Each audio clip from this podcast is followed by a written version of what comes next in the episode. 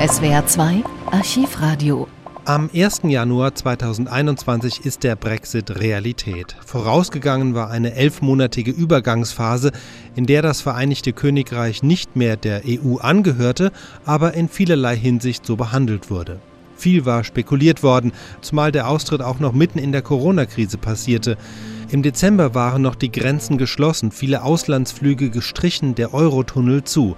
Kilometerlange Lkw-Schlangen hatten sich gebildet, doch kurz vor dem Jahreswechsel wurden die Maßnahmen wieder gelockert. Bis Weihnachten war außerdem unklar, ob es einen harten Brexit geben würde, doch dann einigten sich die EU und London in letzter Minute auf ein Abkommen. So ist es am Neujahrstag an den Grenzen vergleichsweise ruhig und Premier Boris Johnson zeigt sich zufrieden.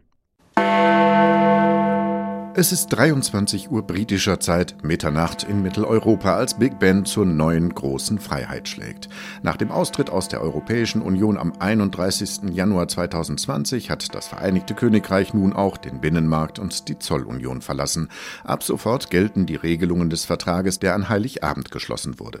Es sei ein großartiger Moment für das Land, erklärt Premierminister Boris Johnson in seiner Neujahrsansprache. This is an amazing moment for this country. Es werde ein offenes, generöses, in die Welt schauendes, internationales Großbritannien sein, das in diesem Jahr zum G7-Gipfel und zum Weltklimagipfel einladen werde, sagt der britische Regierungschef. Wir halten unsere Freiheit in unseren Händen und es liegt an uns, das meiste daraus zu machen. We have our freedom in our hands and it is up to us to make the most of it. In 2020 we've seen 2020 haben britische Wissenschaftler nicht nur das erste effektive Impfsystem gegen die Pandemie entwickelt, sondern gerade erst in den Labors von Oxford einen Impfstoff, der ein Leuchtfeuer der Hoffnung ist. Wir können in Zukunft die Dinge anders und wenn notwendig besser machen als unsere Freunde in der EU und unseren Ehrgeiz vorantreiben, eine wissenschaftliche Supermacht zu werden.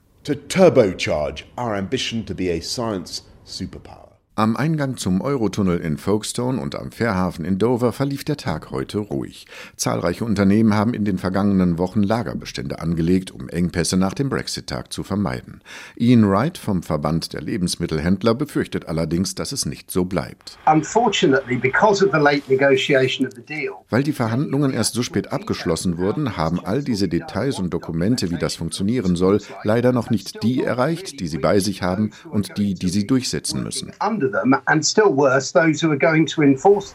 Die nächsten Wochen und Monate werden noch einmal hart, sagt auch Boris Johnson, nicht jedoch wegen des Brexits, sondern wegen der Corona-Krise. Wir sind da noch nicht durch. We're still a way off from that.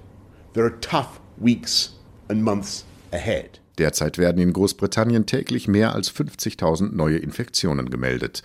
Der Inzidenzwert liegt in einigen Stadtteilen von London und mehreren umgebenden Bezirken, vor allem östlich und südlich der Hauptstadt, bei bis zu 1.300. Thomas Spickhofen, London. SWR 2 Archivradio. Viele weitere historische Tonaufnahmen gibt es, thematisch sortiert, unter archivradio.de.